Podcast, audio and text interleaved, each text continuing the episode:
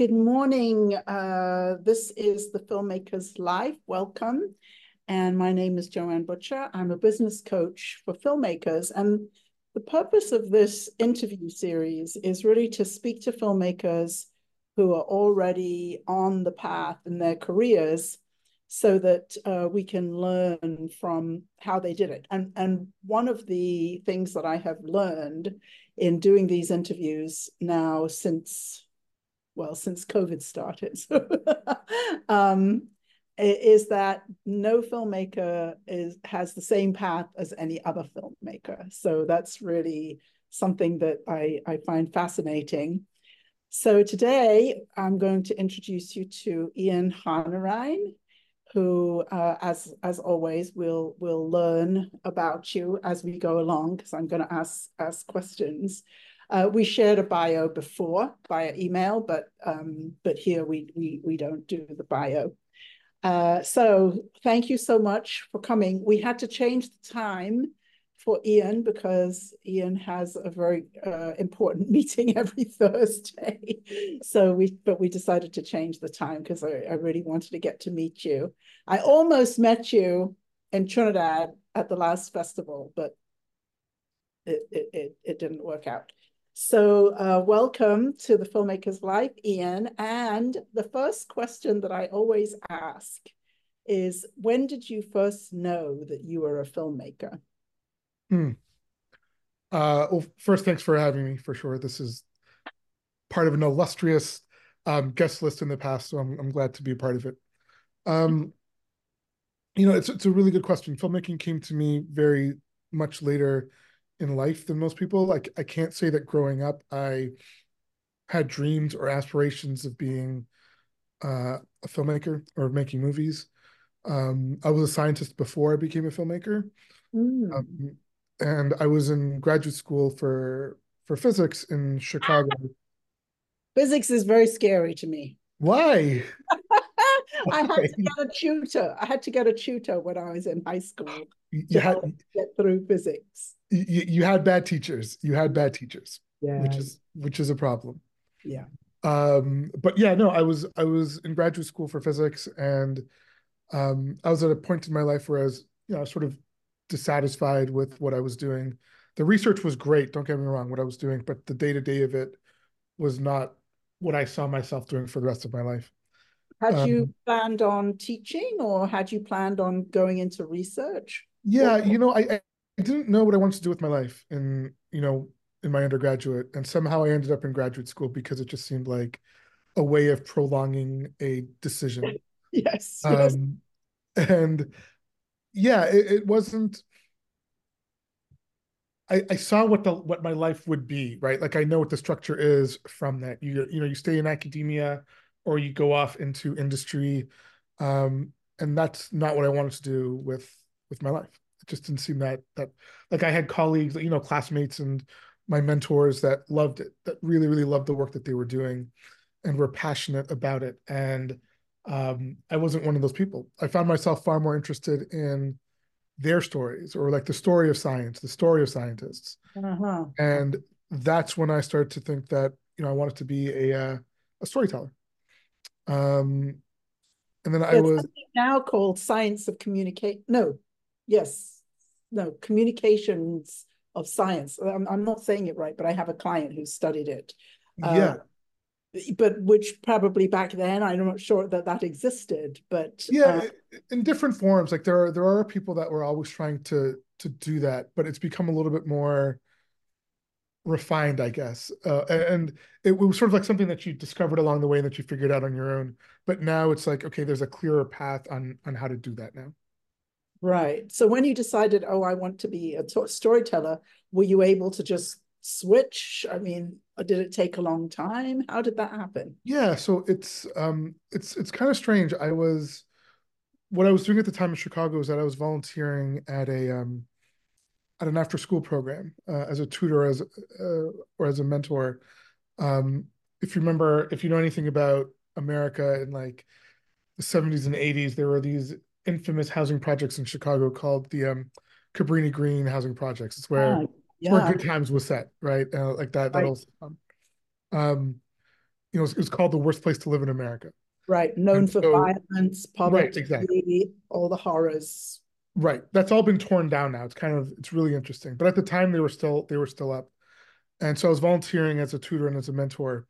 And um the program, I don't know how it happened, but somebody someone donated a bunch of cameras and a bunch of computers, um, like a bunch of old iMacs. And the program leader was like, Hey, we're we have this equipment. Um, we should set up like a video club, but none of us know how to do it. Uh, who would want to do it? I was like, well, I don't I don't know anything about it, but it sounds interesting. Why not? And so I started doing that. Like, I can set up computers. yeah, it was it was. I mean, I didn't know how to use a camera. I didn't know how to use any of this stuff. Right. And um, we, you know, we just started doing fun stuff with the kids, like doing, allowing them to, you know, make fake commercials and spoofs and music videos and whatever. But what I, what was really important to me and what I, um, I guess was the, the light bulb moment is when we'd like watch back the stuff that they had made, and um, there would be a delight on their face, right? And and I realized what it was. It was they were seeing themselves yes. on screen, right? They were literally seeing themselves, and they were in control of of their image. Yes. And that So had a lasting impact on me. Yeah, absolutely. So powerful. Mhm. Um, and then I started questioning, like, how come I haven't heard stories that uh, reflect my life or scientists or science or um, my culture? And that's when I was like, okay, well, let me let me become a storyteller. Let me try to become a filmmaker. Um, and so I I uh, I applied to to film schools um, in America. Like I think I googled it. What are the best film schools in America? Um, and I applied to them. Uh, I got in at NYU, their graduate film program, and um, I moved to New York. And that- Ah, Yeah, I've been going back and forth between Canada and and New York and Trinidad uh, ever since. Well, so Trinidadians are always so international. You know, I got a I got a Facebook message from one of my aunts the other day. She said, "Oh, I'm in California," and she's like in her late eighties. Wonderful. I hope I'm the same way when I'm that age. Yeah, That's great. They're all like that, though. They're all like that. My my father just died, but uh, uh, my godfather, you know, goes to England once a year from Trinidad, and um, my family's all all over and traveling all the time. I don't know. It's a very Trini thing. Yeah. You have family somewhere, and yeah, it's great. We're everywhere, they say. everywhere, everywhere. Uh, so you went to NYU. What was that experience like? I have a client who went to NYU and he felt as though it really did a good job of teaching him the craft, but it was, he thought, set up to help him get a job in Hollywood, and he didn't have an interest in getting a job in Hollywood. He wanted to make his own films. That was his. Uh, I, I guess like I yeah I don't know that definitely was not my experience at all. Um, Yeah. I went so I went to the graduate program and I think it really works for someone like me that really had no background in film, didn't know how to make a movie at all, Mm, hadn't really touched a camera. Um, and yeah, they they teach you how to make a movie, right? How to how to use it within the first six weeks you're making a movie. Um, and you're right, like they teach you that stuff, but what they can't teach you is the stories that you want to tell right.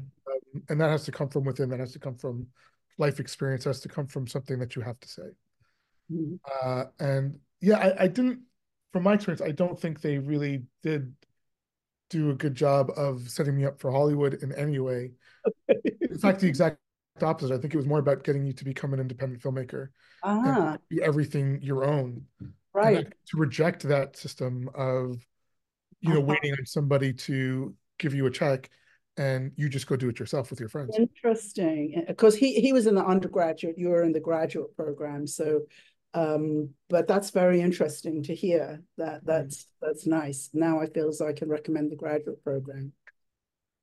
like I, I teach in the undergraduate program now so you so maybe we're like maybe there's been a, shift in terms of you, you know how we what we're trying to get our students ready to do. Um because we're definitely i think personally just from me and just speaking with my colleagues i think we're far more interested in independent film uh, Mhm, mhm, than hollywood system. Because if you want to learn hollywood like nyu is not the place for that. You got to go to the west coast schools out in california. USC or something like that. ucla and yeah all the schools Yeah, yeah, yeah. That's great. So um, you went to NYU Film School, but you made a film in your first six weeks. yeah. Had you already had thoughts? Because you said even when you saw the kids' faces, seeing themselves on screen, um, that you had this idea of well, but wait, what about my story? You know, I haven't, I haven't seen that. Right. Right. It it becomes honestly, it it takes. That was one of the great things about the program as well. It's getting you, allowing you to become comfortable with who you are and what those stories are that you want to tell. Mm. Because I mean, my first student films, which will never see the light of day, no one will ever see them, is yeah, like you can see that I'm not. I'm trying to please people in that I'm trying to what I think the professors want to want to see, uh-huh. what I think a movie is, or it's like a a regurgitation of things that I've already seen, basically. Yeah. yeah. Um, and it takes a long time for somebody to become comfortable with who they are and what mm. it is they want to say. I just and, was mentioning the other day that even if you go and see Picasso's early works, they're extremely traditional. Yeah. When he absolutely he mastered the form of traditional painting, traditional narrative painting before he started off on his on his modernist experimentation. Um, and in a way i think that that's just part of the the process is is that that that mastering the form piece learning how to tell a story the same way everybody else tells a story. Exactly. Yeah absolutely. You've, you've got to learn how to you got, you got to crawl before you can walk right? For yeah. sure. And that's you know it took me many years to to really to realize that and take that like take that to heart and really understand what that means that you that you've got to be yourself. And the more you can put of yourself into the work is that's when the work becomes better. Um it took me a long time to figure that out. Mm, mm, yes. And i think that also uh, for people of color marginalized people um, it takes something to really get to understand that you know my story is of interest. The the specificity of my unique story is of interest um, because we have lived through you know hundreds of years of that not being the case. Yeah precisely. I, and i guess that's the thing. It's like it's not only it's that it matters and my the story that i want to tell is important and there's an audience that wants to see it and that will see it. Um, that takes again that understanding only came with uh, with time. So what did you do after film school? What was your next venture? So like my um my thesis film my graduating film was a uh, was a short film called uh, doubles with slight pepper that you you know frankly it probably was the best case scenario that could happen to a short film. Um, it did extremely well, even though like I, you know, we filmed it in Trinidad for like very little money, very little support, but it became really successful. It, you know, it premiered at the Toronto Film Festival. Wow. It won the award there. It went on to win, you know, the Canadian Oscar. It won, um, you know, several awards around the world, and it was licensed in several countries. You know, it's still playing at festivals to this day uh, which is which is crazy. When was it made? How, uh, how? We filmed it in twenty. It premiered in twenty eleven. Yeah. Oh wow! It's still yeah. in festivals. Still, still, I still get requests all the time. It's crazy. It's crazy. Wow. Are um, they are they any particular type of festival, or they just like the film? Yeah, you know, mostly it's so it screened at Raindance a couple of months ago in uh in London, um, as part of like a curated program of Caribbean films. Right, right. Um, right. So before, like you know, when the film first premiered, it was, um, you know, it, it was sort of like the the the the traditional festival circuit. You know, it went to like the you know the top tier festivals, then regional festivals. But now most of the the requests are just coming in from uh, you know, more Caribbean, West Indian identifying festivals or programs that are specifically geared yeah. towards that cinema. Yeah, yeah, that that that makes a lot of sense. Um, when it first came out, uh, so so it premiered at TIFF, which is that's fantastic, mm-hmm. um, and uh, and then um, after that, It won the was the Genie Award at TIFF or oh, so those are two separate things, right? So it okay. won the uh, the best short film award at TIFF, and then that's what sort of qualifies you for for the Genie Award. Mm-hmm. When you're you know you're up against a whole bunch of other you know short films as well. Yes. Um, so the thing about uh, doubles what's the full title? Doubles with slight. The short, pepper. the short is called Doubles with Slight Pepper. Yeah. Doubles with Slight Pepper. The thing that's interesting to me about that is that there's nobody who is uh, Trinidadian who would understand the title. yeah, that's true. That's right. There's no, there's just no way. So um, one of the things I'm always talking to my clients about is that the title is the first place that you can market your film. You know, so you deliberately chose a title that would speak to a Trinidadian. I don't know that it would even speak to another West Indian. You, you know, this this is a really. I'm, I'm glad you asked this question because this was this was like a really crucial decision that was made. Decision, um, yeah. Mm-hmm. On my part, the, the actual title of the film. Um, it was it was always called that. Every single early draft of this film had that as the mm-hmm. title.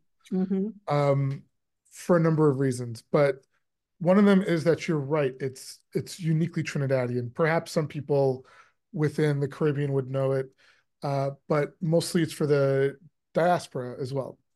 Um, you know, people, you know, the cooler people in New York, in Toronto, in in uh-huh. London, Miami, those people will know what it is, right? Uh-huh. People of the culture will know what it what it what it's talking about. But for the most part, people don't know what it what it means. Uh-huh. Uh, and I'm I'm okay with that. Like I think for me, I've always been intrigued by um, titles that people don't really know what it means, but once they've seen the film, they know what it means. Ah, okay. Like the Squid and the Whale. I think the Squid and the Whale is like the best like film title I've ever I've ever known. Where it's like I have no idea what the Squid and the Whale means and what that means in, in the movie, but by the end of the movie, I'm like, of course it's called The Squid and the Whale. There's no other title for this movie than that. Um, and so that's what I always try to achieve is uh, is that. Um, and it, it is like that's part of the you know be, because the film was so successful and was able to travel the world and you know I would go to as many screenings as I could you know the the first question that always comes up is what are like what are doubles where you know where can we get, I get some yeah, where can I get some? And also, why are there, or which part of India did you shoot this? Oh, a really common oh. question. Always, always, always. Oh, I that that I I. I why I are they talking like that? Uh huh. Uh huh. Oh, why are they talking like that? That's an interesting one. That's funny because in the in the opening scene, as he's riding his bike with the doubles on his bike, um, I was like, oh, it's so good to see Trinidad on screen. That was my first feeling about it. Oh, it's so good to see Trinidad on screen. It, it, it, it didn't cross my mind that it was India or something like that. But um, as as we go through the story, um, and we I could be somebody who didn't know what doubles was, and I could learn what doubles right. was.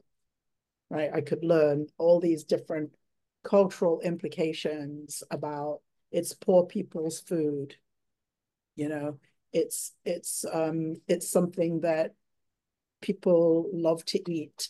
I mean, the one of the things I think about the title um, is that because because I saw the title long before I saw the film, and one of the things I feel about the title is that it's that there's this thing about doubles that for Trinidadians is this beloved thing. I, I have a client making a, a science documentary about pigeon peas. Oh, nice right? It's this beloved thing for Trinidadians that other people don't necessarily know. Um, you know, most people that I, I talk to about it don't know what pigeon peas are, but I grew up on pigeon peas. Right, right, of course. and, and they and they were my favorite. um, so there's this whole play. To me, the film is doing all this playing between the hyperlocal, which which makes the film about a thousand times better from my perspective. Yeah, I, I guess like with with all of my work is what I try to do is to get specific, but at the same time never lose track of what people are really there for, and that's like the human story. Yeah. Um, and so like the, the story that I do tell is, you know, it's, frankly, it's been told before, right? It's just like a father-son story, essentially. A estranged father, estranged son, and um, with the mother as well, and that relationship. That's been explored several times. Sure. Um, but it's the details come in, the cultural details are there. But as long, but if there's no heart in that story, I don't think the film is successful in any way without that part. Right. Um, and I pay like in all my work, I pay really close attention to that. Is what's the heart of the story? What's the human drama that's happening? Because that's what's going to allow this film to play around the world. Mm-hmm. Um, that's what like people in Japan are going to understand. That's what you know people in the southern states are going to get. That's what people in France are going to get.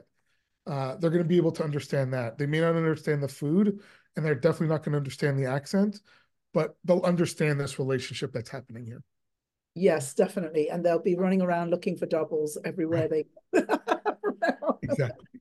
Um, so, uh, what was? How did uh, you raise the funds for this film, and how did you get Spike Lee on board? Um, yeah and you said it was your student film. It was your final student yeah. film. Do you yeah. did you raise the money while you were in film school to make the yeah, film? Yeah, absolutely. Yeah, of course. So, um, so we, we raised the money a number of ways. One of them was actually not a number of ways, a, a, really just a couple of ways. Um, so Spike was a professor of mine at at NYU. Um, he still teaches in the in the graduate program as well, and like you can sign up for office hours with Spike. Uh-huh. And like he'll read your script and he did. He gave me really helpful comments. Wow. Um, and he watched every edit of the film. The film would have been really different from without his notes, to be honest. He gave like really insightful notes. Um, and yeah, so he, he helped he helped on that aspect of it. What kind of things did he focus on in the storytelling? Purely about story, just like it was you know one of the things i learned from him was actually the beginning of the film was very different than how it ended up being like we shot many scenes that we ended up cutting particularly at the beginning the beginning was much longer um, but he you know he was really adamant i remember he was just like nobody cares about the stuff just get to the story just get to the story as soon as you possibly can oh that's such great advice oh it's great advice for a short particularly yes i think we ended up cutting like at least two minutes. We cut a character completely out. Wow. Um, and we cut like minutes off of the opening just to get to the story as soon as possible. Uh-huh. Uh-huh. Um what great advice. I'm going that's really great advice. forever. Yeah, just the beginning for short, you just have your story has to begin within the first two minutes for sure. I think that of features. I, I teach that in of features, but I just Absolutely. like I'm going to be able to say Spike Lee said that because you know people don't listen to me, but now they're they're going to listen. I, I have another one which is from Antwone Fisher. Mm-hmm. And Antwone Fisher said um, he was in a clubhouse room I was in one day, and he said, um, "Well, when I'm writing a script, I look at the dialogue and I say, one line, two lines, three lines is probably too many." Yeah, absolutely. I love that.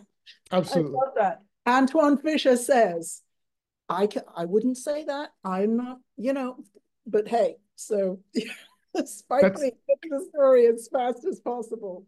That's one of the things you know I learned along the way as well. Is like if you've got three lines of dialogue, most likely it's redundant and it's probably just one line that you need. Wow. Uh, all the time. And and it's funny, you know, because I see um, the worst offenders for being slow in the opening uh, uh, as documentary filmmakers. Documentary filmmakers are always trying to be beautiful and creative and have this lovely opening. And I'm like, where are we? Why am I here? What am I watching? Yeah, just get to the story immediately. immediately.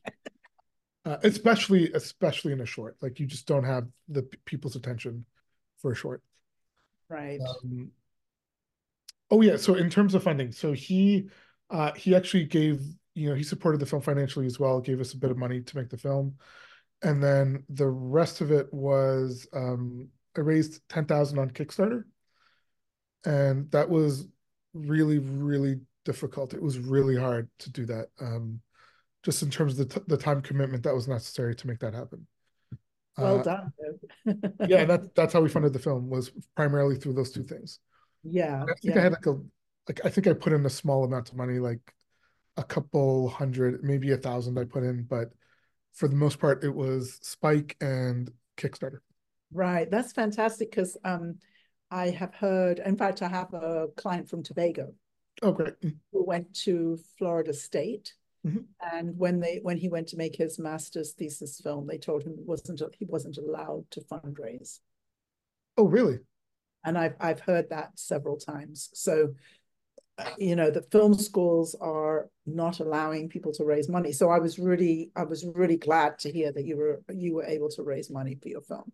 Uh, that's interesting. Yeah, I mean, I know because I teach here now at NYU. Yeah, that's that's primarily how everyone's making their films.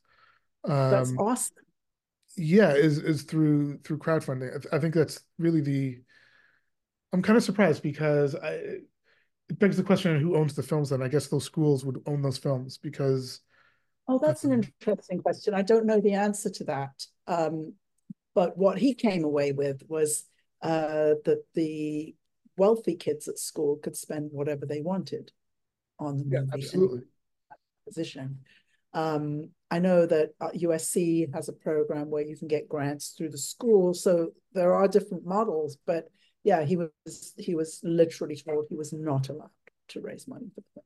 That's wild.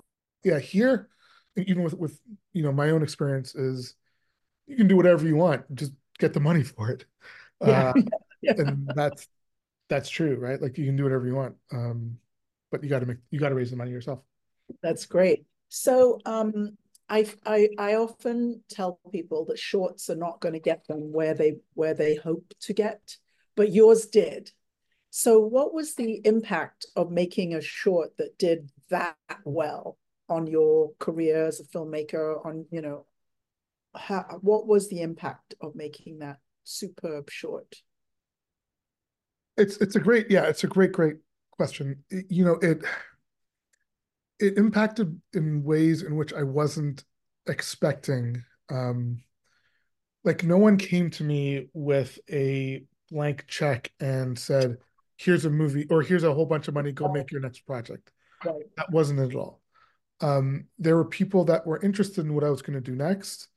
Uh, you know, there were like agents and managers and whatever else, and they said, "Whenever you have a project, let us know what it is." Um, a couple of other things happened as a result of that. Like I became, um, because the film did really, really well, uh, I was invited to go to to Cannes and be a part of this Canadian contingent. Oh uh, yeah, of filmmakers out there. Right. And like I went just purely on on luck just to go see Cannes, which was which was an education unto itself. I don't recommend it. I really don't recommend it at all. I think it's a horrible place for filmmakers to go, unless you have a film playing at the festival. Oh, okay. Sure. Uh, but other than that, I, I feel about Sundance. I've been to Sundance eight, nine, ten times, yeah. and I, I just, I just, I can't make myself do it anymore. Yeah, these are these are terrible places for filmmakers, unless you have a film in the festival for sure. Um, but what, what was what was really cool about it though was you just end up at random places and meet random people, and one of them, one of the people I met, I remember at this at this bar afterwards was um, Scott Macaulay, who's the editor of Filmmaker Magazine. And then a couple of months later, I, you know, we were we were just talking there, and a couple of months later, he's like, "We're going to, you know, we're going to put you on the list for the the 25 new filmmakers, the 25 new faces of filmmaking, which was great of independent film." And it was solely as, as a result. Well, I think it's solely a result of being able to meet him at that random party at uh, at Cannes. And being on that list in Filmmaker Magazine also really helped things along too, mm. um, because the industry still, for the most part, does look to these sort of yeah taste making curated lists, yeah. whatever. Um, and so that was that was great, but again, no one is really coming to me with money to go make a movie, uh, and the projects that I was interested in making, people weren't interested in funding those funding, or supporting them. Did did these things lead to work on any level? Yes, right, absolutely. So in in Ah, okay. in other ways it did. So uh, through the Toronto Film Festival, I was able to meet the um, uh, the producers of uh, Sesame Street, who were looking for filmmakers to work with. Wow. And I that sort of became like a long relation. So I do a lot of work for Sesame Street. In the past, we got nominated for an Emmy Award for some of that work. What a cool thing that Sesame Street is out there looking for filmmakers. Oh yeah, no, absolutely. It's they they're one of the people like they're just such a tremendous organization for a number of reasons. Uh-huh. Um, one of them is because like, you know, all these organizations talk about diversity and how much it really cares and how much it really matters to them, but they truly believe it and they will financially support it. And I came with them with like crazy ideas and they're like, sounds great. Here's some money going. like we got to go film some, like they were doing a segment on pineapples. And I was like, oh, I, you know, I think there's some pineapple farmers in Trinidad. It would be great. And here's some money, go do it. And we were able to go to Trinidad and we filmed some like real pineapple farmers down in Tableland. It was amazing. Wow. And and and are these films, do they sort of appear in the middle of a show? Like they'll have Exactly. Yeah, yeah, yeah. Ah, Precisely. and then we'll go actually go and meet some pineapple farmers and then we come back and Yeah, yeah. It's great. Yeah, it's it's stuff like that. I mean, the segments of that particular segment is about um it's called Cookie Monsters or it's called the Monster Foodie Truck. And the idea is that Cookie Monster now is a uh, has a food truck and he makes food with his with his friend, this other chef called Gonger. But more like what happens on the show, it's, it's, it's on this the segment is that you know kids call in, they want to make a food.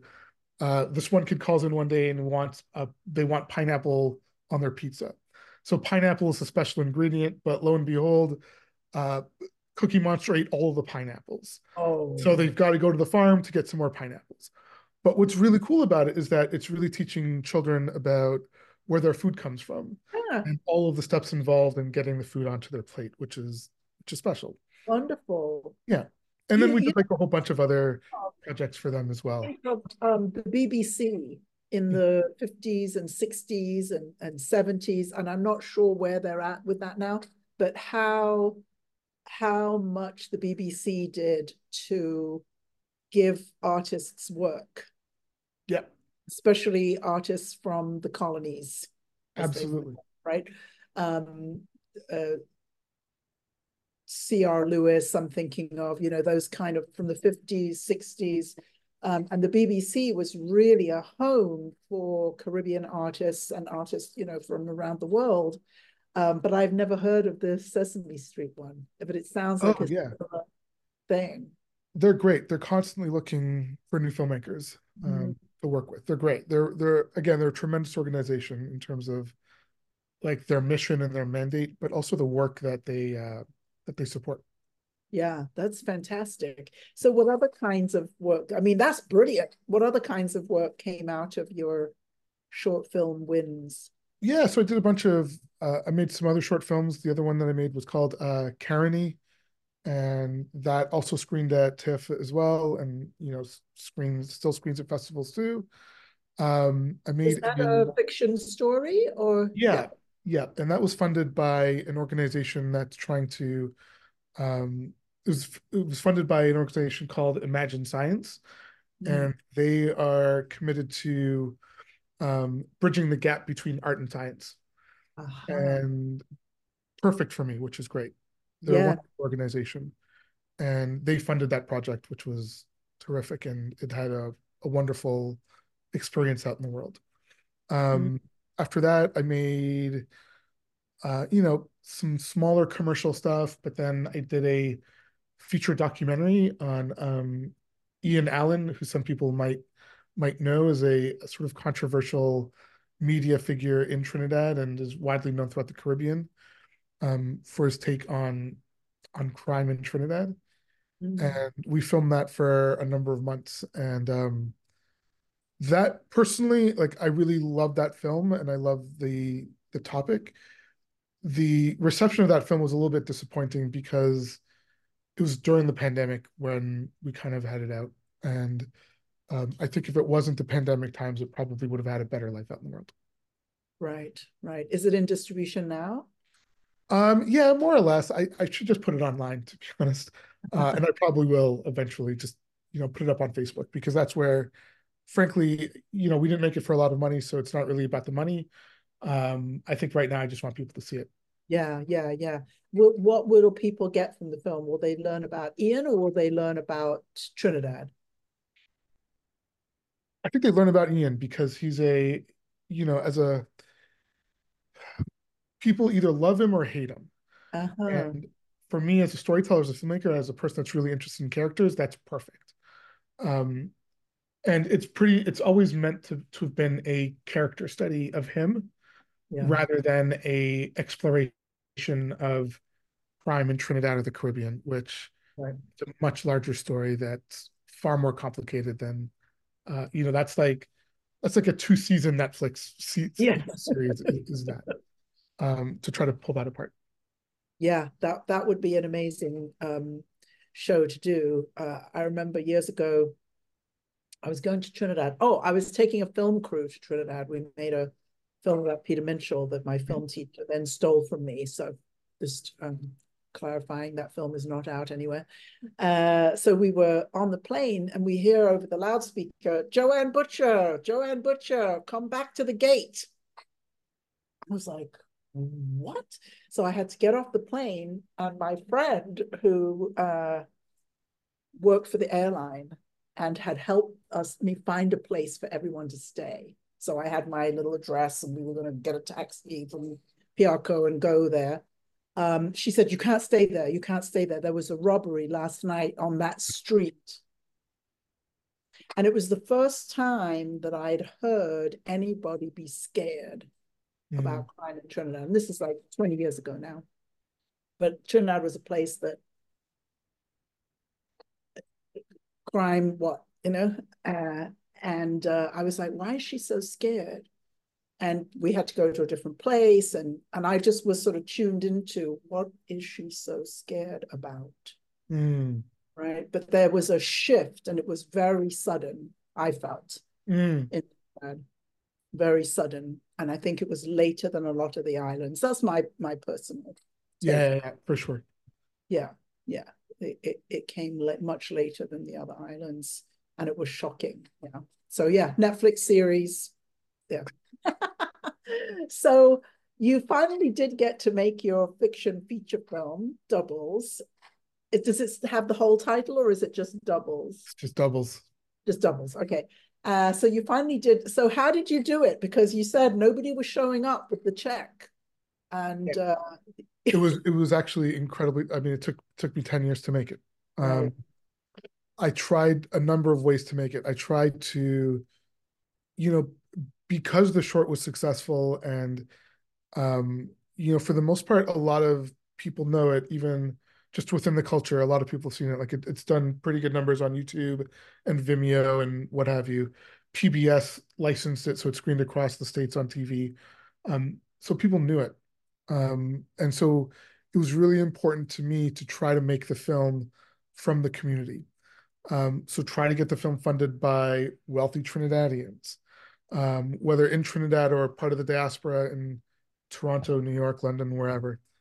Uh, and sounds like a reasonable plan. Fundraising sounds like a reasonable plan. It was really hard though. It was really, really hard.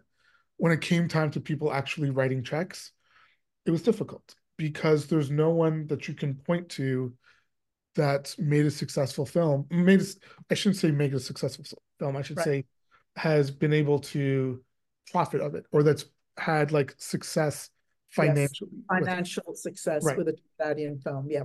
Exactly. And that was that was really hard. That was really break like any other culture, you can point to somebody mm-hmm. um that's been able to do that.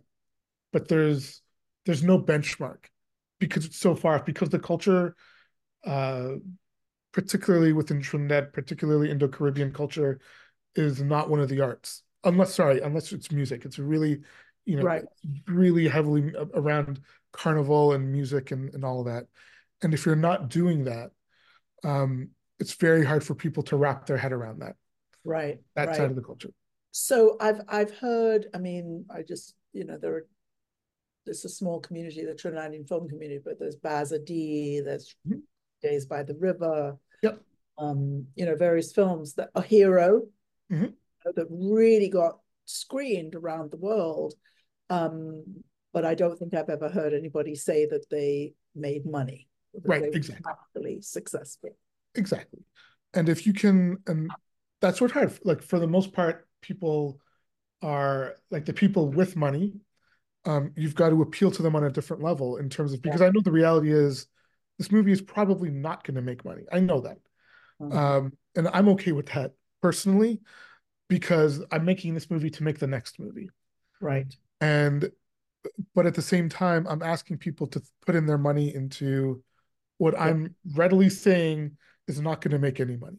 Right. And that's a hard thing for people to wrap their head around because you're you're telling them you're not going to make money off of this, but you're contributing to something that's really really important, whether it's cultural capital, getting our stories up on the screen. Um, and that's all nice and good, but when it comes to actually writing a check, yeah. that becomes a lot that becomes very difficult to, to, to wrap around people's head. Right, right. Did did people come in more as donors or did they finally come in as investors? No, neither. Uh, and, and I tried to do this as um, in Trinidad, and I've you know, I was able to to meet with some really wealthy people, corporations in Trinidad, um, in New York, in Toronto. I, you know, you could name all of the wealthy people for the most part. I, I've hit them all up. Yes. And yeah, none, none of them did. Even like, I, I mean, I, I, am not gonna name names or like corporations, right. but like, yeah, everyone pretty much were said no. Um, and doesn't and doesn't Trinidad have some very interesting tax um, tax benefits uh, where investors can actually for sure. I'm not I'm not going to say it out correctly. Yeah, so they they so they do. You're right. I I I don't know the exact numbers, but we wouldn't qualify for that because we wouldn't be called a local production. Um, uh, and this is where like this sort of transnational yes identity becomes a problem because we don't fit into these to any category in right. which we could of how people are making films these days yes. and these institutions i feel need to change their ways but anyways that's that's a whole other that's a whole other story um so it was impossible to raise the money privately um in any way and frankly because of you know because i am canadian and i spend a lot of time in canada um, and my the work that I have has been, you know, successfully screened throughout Canada. Um, I was able to get the money through the Canadian funding system to make it eventually. Great, great. So telefilm, that kind yeah, of tel- yeah. Without telefilm, this film doesn't get made.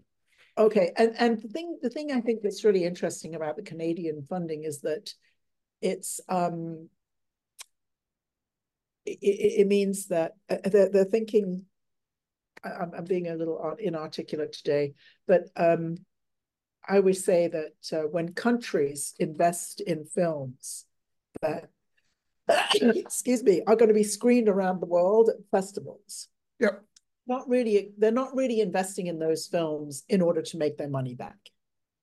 True. They're, yeah, they're investing in those films in order to have a a um, an imprint of the country around the world. Yeah, they're, they're, trying to build. I mean, I'm not going to speak for them, but I think they're trying to build uh, a Canadian identity, a Canadian culture, um, but for the sake of for the sake of art and the sake of the culture of what it is the country really is um, nowadays. And I think they see the value of that. Um, and they see the value of the diversity. That's the thing I right. get from Canada. It's like they, it's a little bit like England, you know, it's like, we are multicultural, yay! You know, that's kind of how Canada comes across, you know, which is very right. different from America. Yeah, and they and, and again, like they do, they will support it financially. They say it and they actually do they do that. Um and so I gotta like I, I gotta commend them for that. I mean, that's like there's a lot of you know, there's a lot of give and take with that comes with the money, and that's totally fine. But ultimately, like they really believe in them in their mandate and what it is they're trying to do. Right, right. So I'm sure that there's a lot of red tape, there's a lot of hoops to go through. Yeah, for sure. All of that, you know, but it, it's public money. Uh, Other the, what yeah. I always say to people when they're getting grants is as as soon as you take public money, there has to be a, a level of accountability. For sure. That's going to be hard work. Oh yeah, like there are restrictions in terms of like you know how it really affected the production is for the most part everyone has to be Canadian both you know in front of the camera and behind the camera. Uh-huh. and that was very difficult because um you know my producer i had never worked with my producer ever before. Uh, my dp i had never worked with that dp ever before. Um and so that was hard right? But it was amazing because now i just have like a really strong network of other canadian filmmakers that i can work with again we'll move on to the next. But how do you make a, a, a Trinidadian film with all Canadians? Uh, well, okay, so the most for our most of our lead actors are Canadian. Oh. Um, they're dual citizens or whatever they are, but yeah, they're all Canadian, except for um, the one of the leads is is Trinidadian, Sanjeev Budu, and that was really difficult to to make that happen because he's not Canadian, he's Trinidadian, uh-huh. and they there was a big pushback from a lot of people, particularly the Canadian Actors Union, um, to do that. Oh. And you know, we we made the argument that listen, we're looking for a really specific actor here, in terms of they have to be Indo-Trinidadian. Yeah. Somebody that can play that. And they're like, okay, well, look the, through the son. Is he the son or the, the son? Father? Yeah, yeah, exactly. Or the son. Oh, because it's so important because the father comes back from Canada, but it's okay. so specific that the son has never been. He's never left. Exactly. Trinidad. He's exactly. never been out. He's he's poor from this tiny place, and it would be totally wrong if he, if he were Canadian. Exactly. And so they were like, okay, well, you got to look through our membership and find some actors. Wow. And we did find one or two Indo-Caribbean actors. One of them was uh, was unavailable, um, and the other one, uh, not to get too much into the details, but it was their agent proved it was going to be a little bit difficult to work with them. Yeah. Um, and so we went back to the union and we're like, listen, this is actually your problem. It's a problem with your membership that you have because you don't have the actors that we need. And this film is actually an opportunity for you to expand your membership and get a more diverse membership as a result. Right. Um, and they said, okay, what you need to do is do prove to us again that you're actually trying to find this actor from a Canadian, be Canadian. So we had to do like an open call uh-huh. um, and deal through that. And again, didn't lead to anything. Right. And it was only after that they allowed us the permit to to bring him up. Right. Wow, interesting. Well, hoops. yeah, yeah, it was hoops. hoops to get through. It was hoops to get um, through. So I like to open up uh, for questions if anybody has any questions in the last few minutes.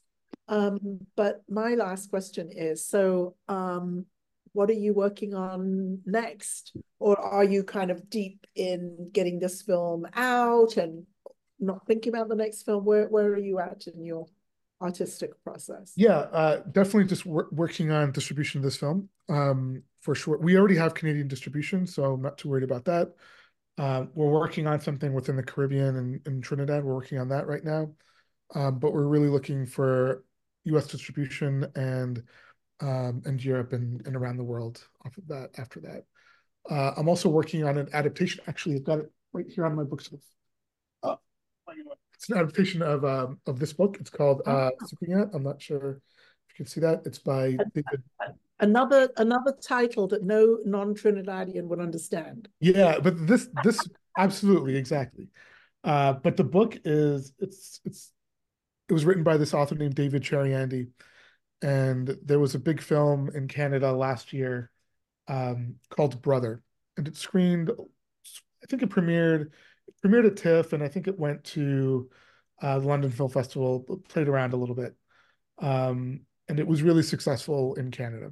Um, and this is so that's the writer of that, and of that project, and I'm working on his first book, basically adapting his first book. Right. Nice, nice. Yeah. Um, and so he's already had experience of making a film. Yeah, uh, exactly. Yeah, yeah. Does, does Mark? Do you have a question? Uh, yeah. First of all, really, can you hear me? Yep. Uh, uh, uh, I'm really glad that I saw that there was a time change on our uh, meeting today. And uh, uh, Ian, it was really a fascinating interview, seeing what you're doing. I, I really admire that that you're making films where you say from the get-go, this isn't about making money. Uh, it's it's about the the content. And uh, I mean, I understand that you've made short films and that you've made some feature films. What's your what's your focus moving forward? What kind of films do you want to be working on moving forward? Yeah, you know, it's a good question. Um, I'm interested in stories that that move me, um, that I that I'm able to connect with in one way or another. Uh, like this this particular one that I'm like I'm this isn't a story that I wrote, right? It's an adaptation of a book. It's someone else's story that I'm adapting, but there's something in there that speaks to me. Um, and that's what I'm interested in. Like I'm hoping I'm able to tell those those stories not necessarily that I've written that have come from me, but that I can see myself or it speaks to some part of my experience in one way or another. Are there any specific themes that you're that you're uh, pursuing, or is it just sort of everything is its own universe? I'm interested in like, I'm interested in stories about family um, and the stresses that are put on family. Mm. Uh, whether that's like you know father son stories or you know mother daughter or even husband wife i'm interested in like really fundamental human relationships um, and those are the stories that interest me always even uh, in, in the movies that i watch i'm really fascinated by um, by those but even frankly like you can get those same relationships in a marvel movie right um, like uh. those human relationships exist in in any genre that's what I'm interested in. Mm. The stress, particularly of, of immigration. Are yeah, there any, absolutely. Are yeah. there any particular causes that you're that that you're pursuing, or is it really just the, about family relations? Causes, I you know, I'm not really. You know, some people, some in like Q and A's, people always ask me, or often ask, what do I want the audience to learn or like what's the uh what's the takeaway from the movie and I've never really you know frankly I've never really thought about a film as uh as like a medium for a lesson for me I'm more interested in moving people and if people have an emotional response after the film or during the film I feel like that's enough for me um I'm interested in moving people emotionally and if I do that I feel that I'm successful with that is Great. there is there anywhere people can see Doubles with Slight Pepper? Yeah, that's on Vimeo. That's on YouTube. That's just a Google. Uh, okay. it'll, it'll Emily, can you put the link um, in the chat? Because I would love for Mark and Lloyd to be able to see the film. Because one of the things I think um, with the film, and I think this is a little bit what you're asking, Mark. One of the things that I saw is that I had these, I had these kind of Trinidadian responses. I was like, oh my God, it's Trinidad. Oh my God, it's doubles. Oh my God, it's, you know, uh, but, but as the story went along, it was so moving. And, and it's just incredible to see a filmmaker be able to do that. Mm. You know, um, it's a short, you know, it's not a long film or anything, but it was so moving, so heartbreaking um, the relationships and the, the the brokenness of the relationships and the um, you know the attempts to heal the you know um, and perhaps the best that we can do is you know share some food or something you know uh, it was it was it was incredibly moving and and that was you know i hear so many people say things like um, oh you know films today they you know, all they care about is big budget films and you know Marvel, and it's like no, it's totally not true. You know, it stands out, and the kind of awards that you got with and everything with the film. This is an incredibly moving film. That's what won the awards. yes, the local, the specificity, I think is also, you know, very, very important. But the fact is, it's just a deeply, profoundly moving film. Thank you. I, I appreciate that. Thank you, Mark.